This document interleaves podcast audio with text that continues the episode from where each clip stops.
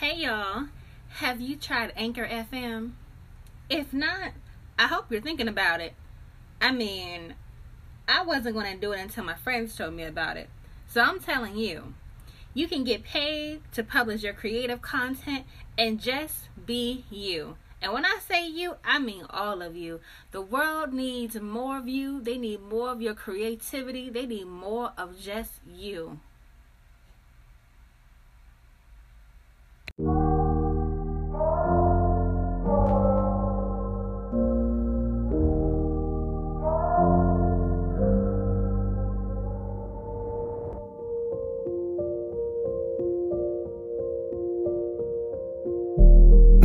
The trauma when I was a child. Maybe I was born with it in my blood. Either way, I know that its day will come. Bring me back peace, bring me back peace, yeah. This is what I cry when I can't see. Yeah. Um, okay, tell your story one more time. What what happened? Oh, um, so so Saturday morning I had um worked with uh, brother Boyd on- with his food truck, and so I got there like around eight, and so um the coordinator for uh the uh you know transplant was, uh was calling me and I didn't get the call and whatnot, and so Angie was calling me and let me know he called, and so I called the guy back and he was like, you know I was number three on the list out of everybody, and it was two other people in front of me, and it was this guy who was he, basically he was married traditionally, and that uh, he had he was giving up two kidneys, and so um, he called me just in case somebody had backed out the list. So I was excited, but I didn't get really excited because you know this happened a couple times before, and so uh, the guy called me back like two hours later and said one of the people, you know, backed out for whatever reason. And so he said I was number two, but he was going to see if both the kidneys were good enough to use. So, you know, again, it happened before, so I didn't get too excited, but I was excited. And then, you know, it was more of a, uh, you know, the idea of what if it, it does happen type thing. And so he said the surgery was going to start at 3.30. And so he called me back around like 5 something and told me, like, come on, because how long would it take me to get up here? to Norfolk, and I was like like 45 minutes. And he was like, "Well, come on up here as soon as possible because like, you're getting the kidney today." And so it was just like everything seemed like you know in my mind just like you joking like.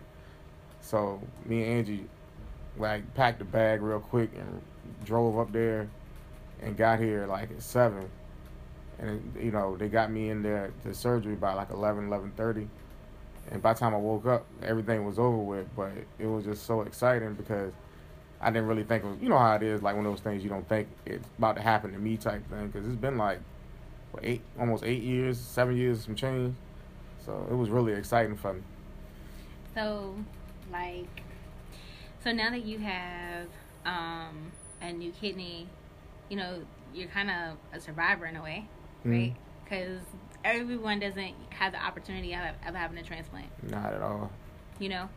So, how did how do you think this is going to change your life? Um, well, one for sure it helps uh, uh, life expectancy because a lot of times people don't uh, live as long. They live like their whole life on dialysis. The other thing is just uh, quality of life changes. Like, you know, that's like three, four hours of my day that I get back versus just sitting on a dialysis machine. Um, you know, another thing is like, man, I ain't got to deal with them needles all day. But like, you know what I'm saying. But either way, it, it you know, I think it's a blessing because like, you know, not to sound like I felt like a weirdo or nothing, but it makes you feel more normal. That makes any sense. Like, you know what I'm saying. Like I don't have to do that every night. Like even just going to work and coming home, like you don't get to kick your shoes off and relax. You got to get straight on a dialysis machine. But being able to do that and my diet being able to change where I can, well, the only thing I know I can't eat is uh, pineapples now. I can't have pineapples and I can't have grapefruit. But who eats grapefruit? 'Cause Right, that's trash anyway. it's nasty. Like, it's, it's, I don't even know who eats grapefruit, but my sister does, and she's horrible. But anyway, uh, but other than that, like a lot of things I couldn't eat. Like I told Angie, I'm gonna buy like 800 melons when I get home. But it's just, Very. yeah, but Yeah. it just, it just, you know, having something like I know it's like going going number one in the bathroom is not A something to get deal. excited about Yeah. it, but I to be able to do it again is a big thing. So, Do it again in how long? uh, well, probably after I get out of here, because right now they No, try. I mean like do it again in how long? oh, I haven't peed in like what eight years. Right. Yeah, so that's a long time. Okay, so I'm probably what I'm gonna go to try. You know, when I get home today. Yeah, Like, I don't want to know that. But- like, yeah, as soon as I can.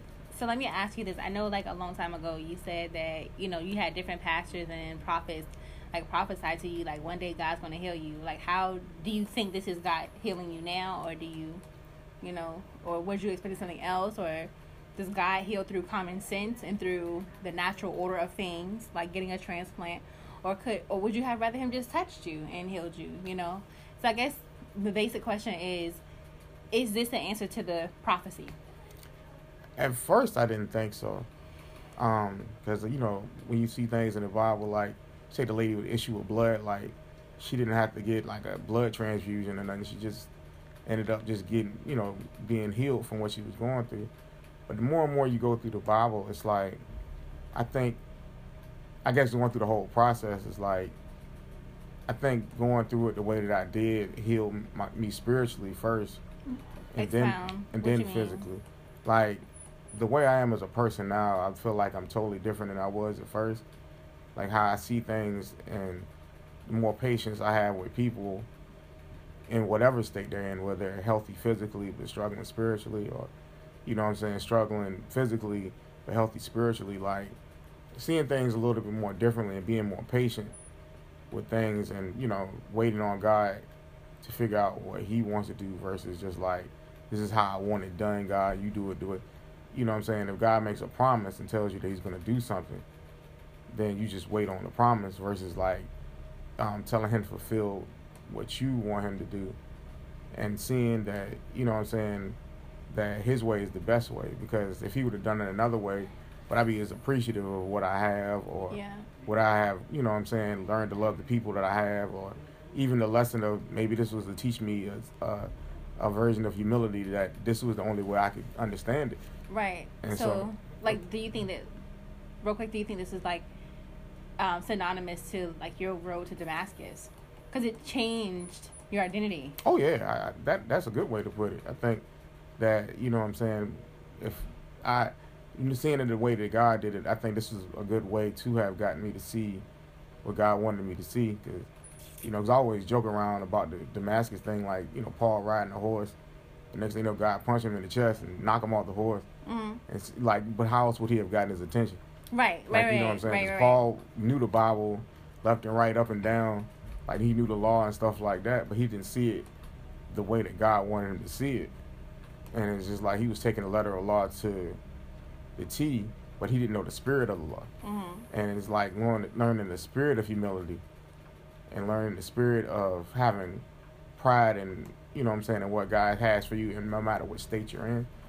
I think that that's a big thing and it's just like you know because you think of people being sick or going through something you always want to go no poor baby but you shouldn't have to you, you shouldn't do that because that's still a person even though they may have a disability or a handicap that doesn't stop the fact that God has something in them that can still be used no matter what state they're in Okay. because we always want to fix that thing but sometimes that thing that is you know that's holding you back can actually be a strength because you know like you know comic books you take daredevil like he's not really handicapped because his disability actually made him more powerful and so it's just like you know having a disability kind of makes you realize that you have other strengths Yeah. versus the ones you relied on so Um, how did doubt play a part in like this whole process? Oh yeah, it played a, a you know, you get uh, pushed with doubt a lot.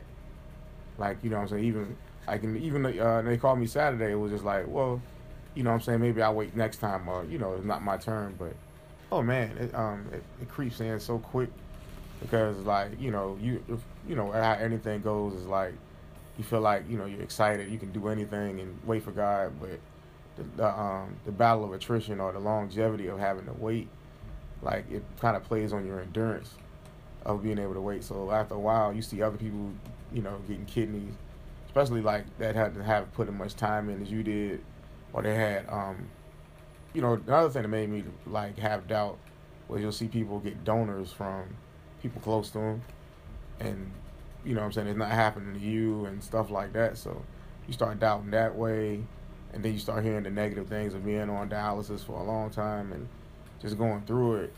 And then um, after a while, you start going into not being excited to live, but having survival mode mentality, and so you're just getting by, and it, it plays doubt in that way.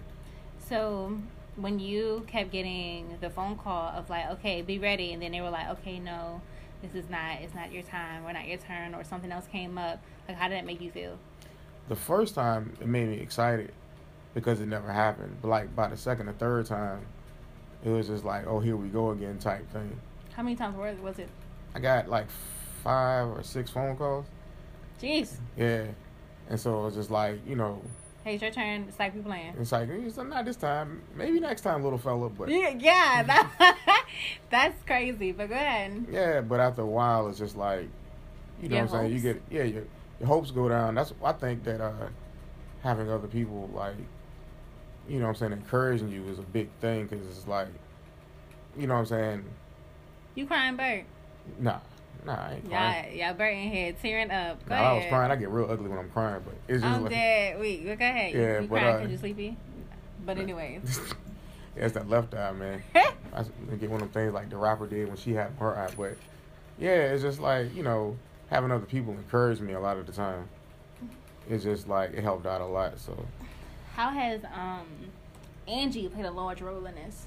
oh man, she uh Angie is your wife. Yeah, that's my buddy right there. But she um she always kept me like encouraged and stuff like that. She never like treated me any different the whole time. Like especially because like you know this happened right when we've been married ten years, and I've been on dialysis for eight. So that's the majority of our marriage. I've been like this. So she's always been there. She always at first like you know when I couldn't do for myself, she would always look out for me and.